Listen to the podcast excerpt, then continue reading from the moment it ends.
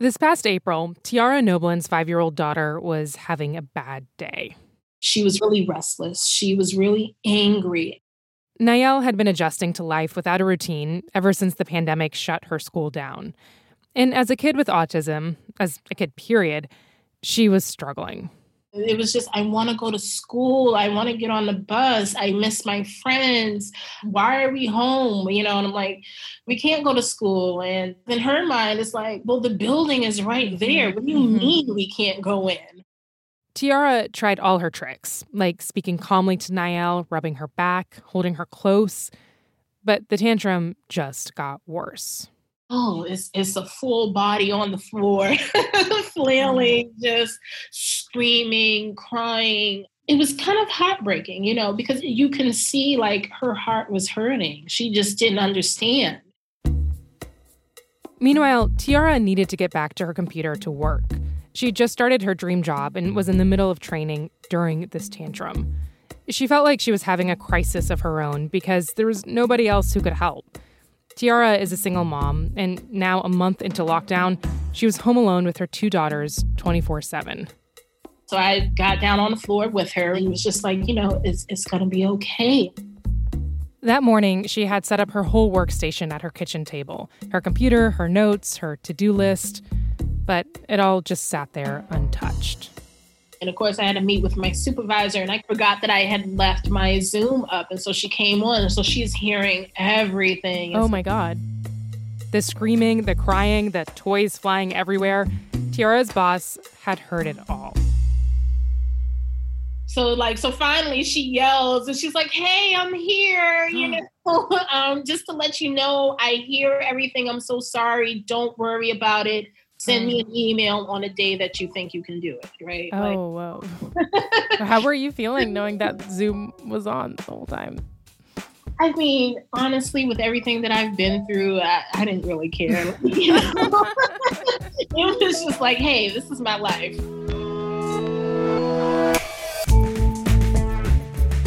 I'm Reema Khrais, and welcome to This is Uncomfortable, a podcast from Marketplace about life and how money messes with it. The pandemic has been brutal on working moms. In September alone, almost 900,000 women left the workplace. That's four times the rate that men did. The numbers can be hard to wrap your head around, but behind them are real human experiences. And this week, we hear some stories from working moms navigating the pandemic.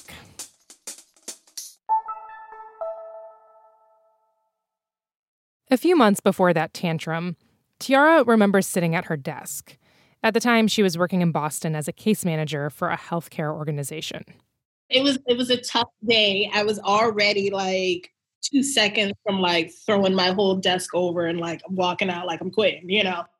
Tiara wanted out of her job. She had a high school senior and a five year old at home, and she needed to make more money. Then that afternoon, she got a phone call and I'm thinking it's a client. So I'm like, hey, you know, this is Tiara. How can I help you? It wasn't a client, it was a hiring manager. A couple of weeks back, Tiara had stayed up until one in the morning applying for a healthcare coordinator position. She thought it was a long shot. She knew most people in these positions had bachelor's and master's degrees, and she'd never finished college. So now, on the phone, she was trying to not get her hopes up. And I said, Oh, okay, uh, what's going on, right? And so she was like, so I'm just wondering, like, how soon you can start. Like, I wanted to jump up and like scream, but she wasn't going to do that around her coworkers.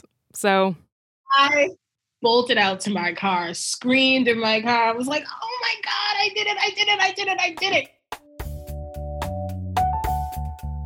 Tiara would be making exactly what she'd asked for $50,000 a year, almost a $15,000 increase in salary. Immediately, she thought of her two kids. And, like, what were you thinking practically that would mean for your daughters? I, I could, I didn't have to tell them no. Hmm. That, that's really what it was. I didn't have to tell them no. It, it, it was just like, oh my God, I can, I can actually pay all my bills in the full amount and still be able to take my kids out on a fun outing. Um, if my kids wanted McDonald's every day, I can do that. Like, mm-hmm. let me see if I can like now start taking my kids on vacations and stuff. Like, mm. yeah, let's do this, you know. Tiara told me it felt like more than just a new job because since graduating high school, she'd struggled financially. She says she had her first daughter at 17, been homeless, and when she got her own place for the first time, she ended up getting evicted. Now, she felt like she had climbed her way out of a lifelong hole.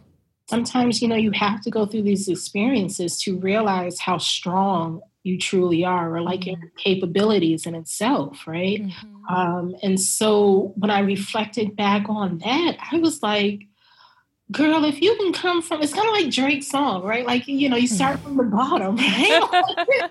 Started from the bottom, now we're here. Yeah, started from the bottom, now we're here, right? yeah, started from the bottom, now we're here. As she drove home that day, Tiara blasted that song. Started from the bottom, now we're here.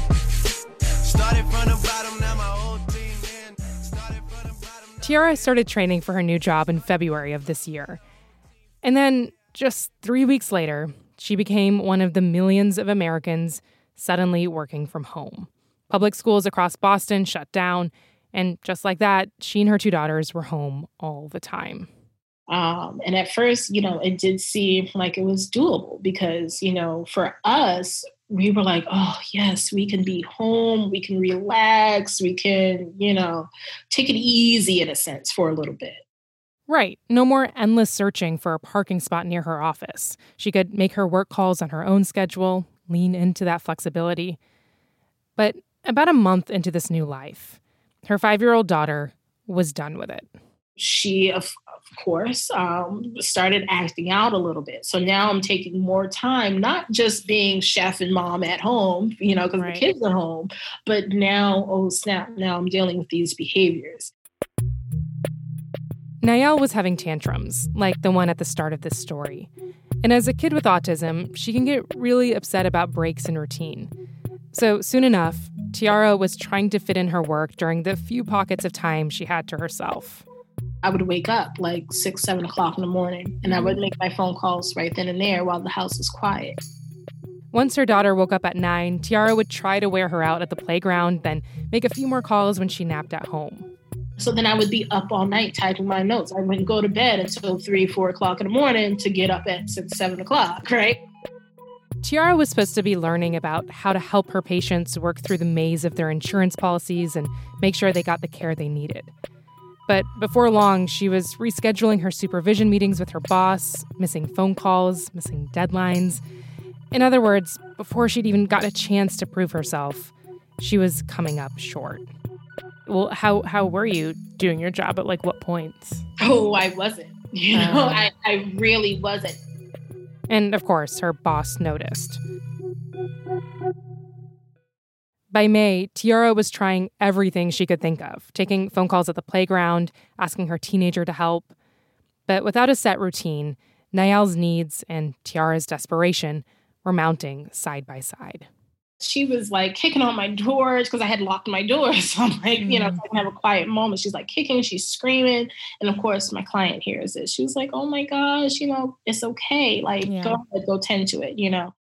May turned to June, and Tiara was reaching her breaking point. She was snapping at her kids. It, it, would be like, oh my God, like, what do you want now? Like, just go somewhere. Like, I need some place to, you know, like, mm-hmm. I need mm-hmm. quiet. Like, just give me five minutes, you know here's YouTube, here's your toys, figure it out. Mm-hmm. If you mm-hmm. still want these lights and this internet and all of that, let me do this, you know. And at work, she was barely getting by. There was no way that I could keep this up and still be a good mom. There was no way that I could keep this up and still be a good employee.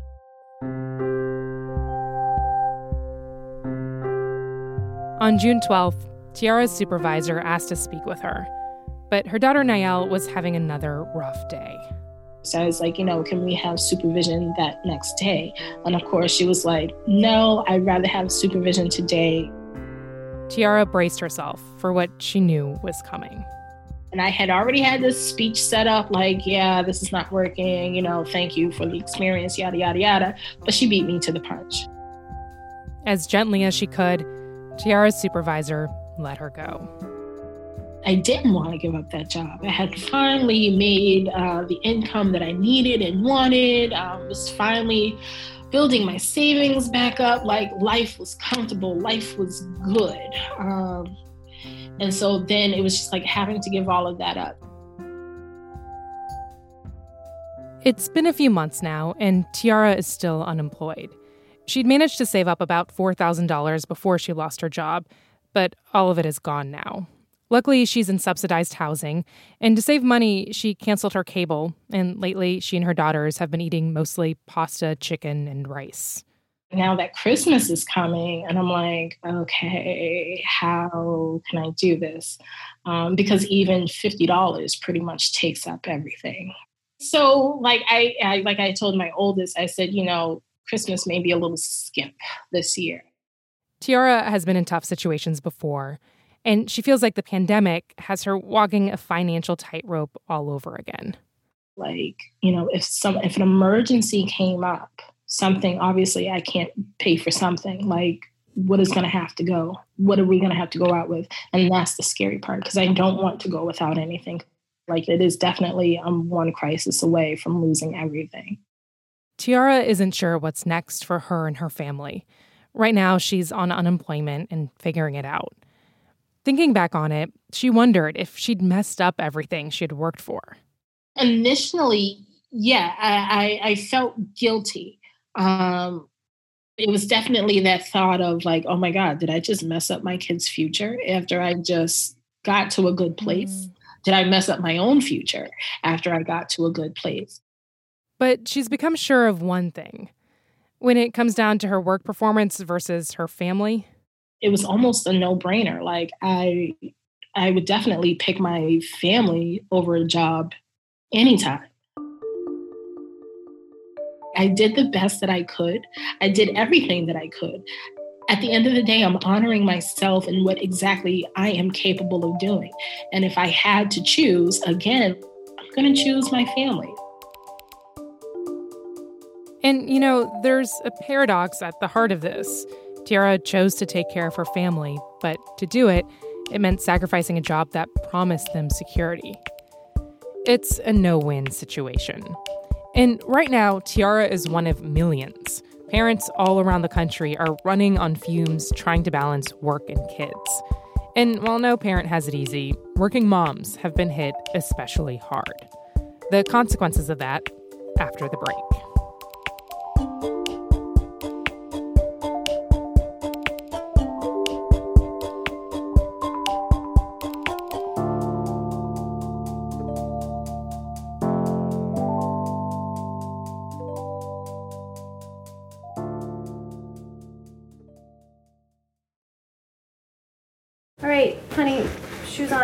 Hey, do you want to have matching masks today? Today we can actually do it there. Yeah. All right. So my days start really pretty early. My alarm goes off at 5:20 and then I get the ball rolling. We asked working moms, how have things been since March, since the pandemic started? We rarely have moments without our children. I mean, we realize even when we walk the dogs, they're with us. What do you think my day looks like? Uh, I think I see you work, I see you in a meeting, I see you work again, and then work again. They interrupt me quite a bit when I'm teaching from home. Work, work, work. It doesn't matter what's going on, there's just a lot to do, and the house is always a mess. I think the hardest part of juggling right now is just that I, I feel like I'm responsible for so much. For some, this time has really shifted priorities. I, I just care less about this job than I used to because I just, it doesn't matter as much as my family. And that makes me sad because I used to take so much pride in my work, but now it feels more like a means to an end. For those in partnerships, it's also brought up new tensions. My relationship with my wife, um, her day to day hasn't changed like mine. Sometimes it's hard for her to understand why I'm so drained. I don't have the energy to be as outwardly loving and caring. I mean, it's just all used up. Taking care of everyone. Like I thought my husband because he didn't have a job, I was like, great, he's going to take over this the online school for our daughter and it's going to be wonderful. But super quickly realized that that, that was just not going to work. Inevitably, a lot of those things fall on my shoulders. So it's just more stressful now. But there have been some silver linings. My kids are actually getting to the age where they're a little bit more independent, which is really nice. Something I've learned about myself through all of this is that I'm strong and resilient. I'm stronger than I thought, but I'm also more capable of being more exhausted than I thought.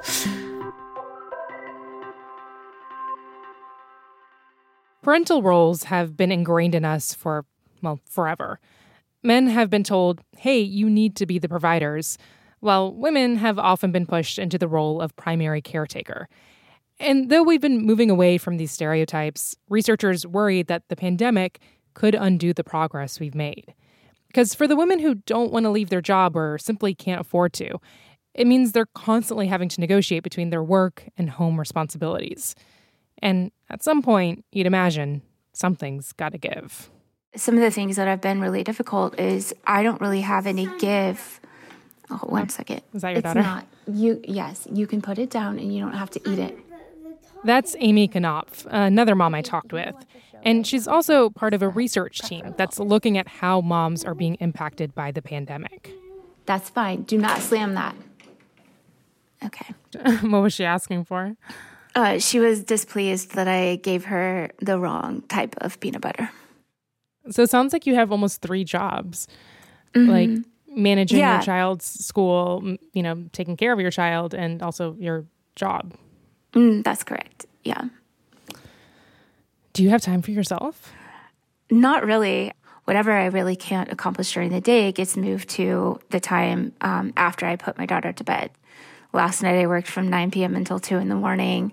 Wow. And so during those nights, like those late nights, you've been mm-hmm. working on this research, right? Which is exactly on this topic, mm-hmm. which is very meta. Right, exactly. I was going to say it's super meta. The research Amy is working on is part of a study from Indiana University.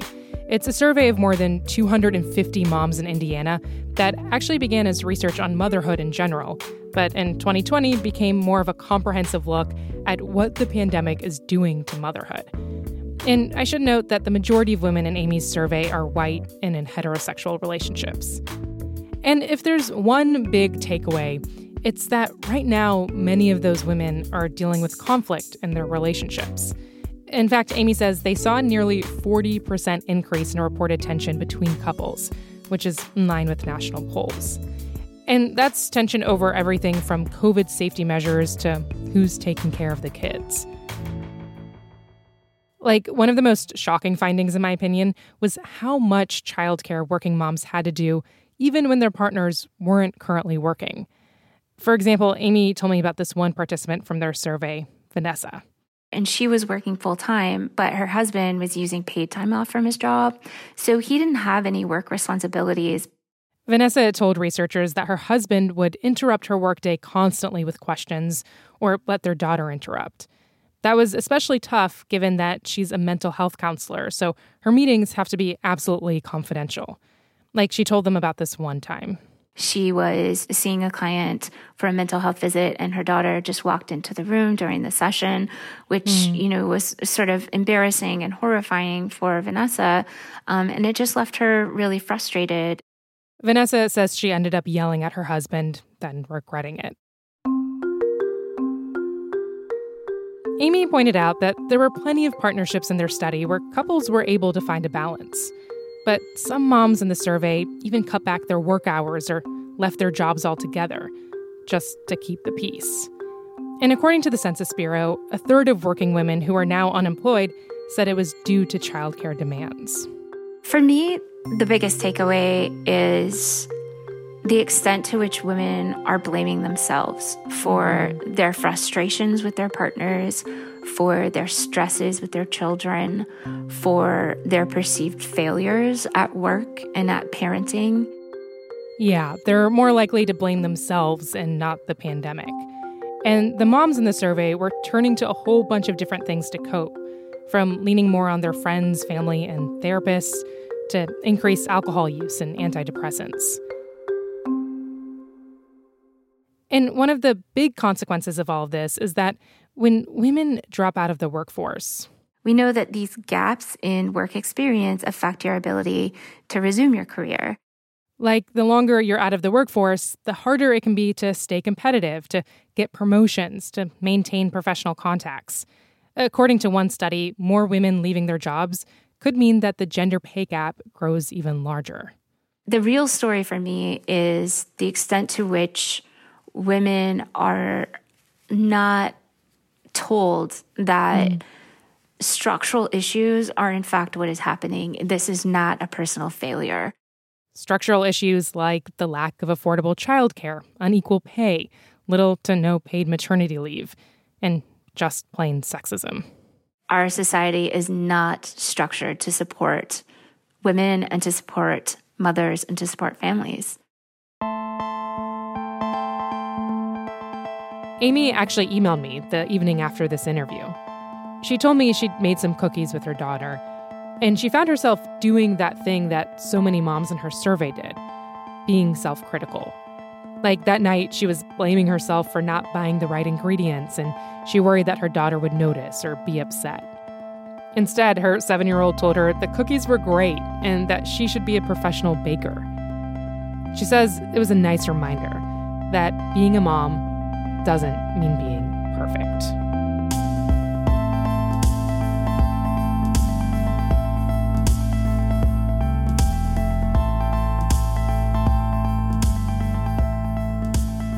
All right, that is all for this week's show. If you have thoughts on this episode, or if you're a mom yourself and want to share your own experiences, you can always email me and the team at uncomfortable at marketplace.org.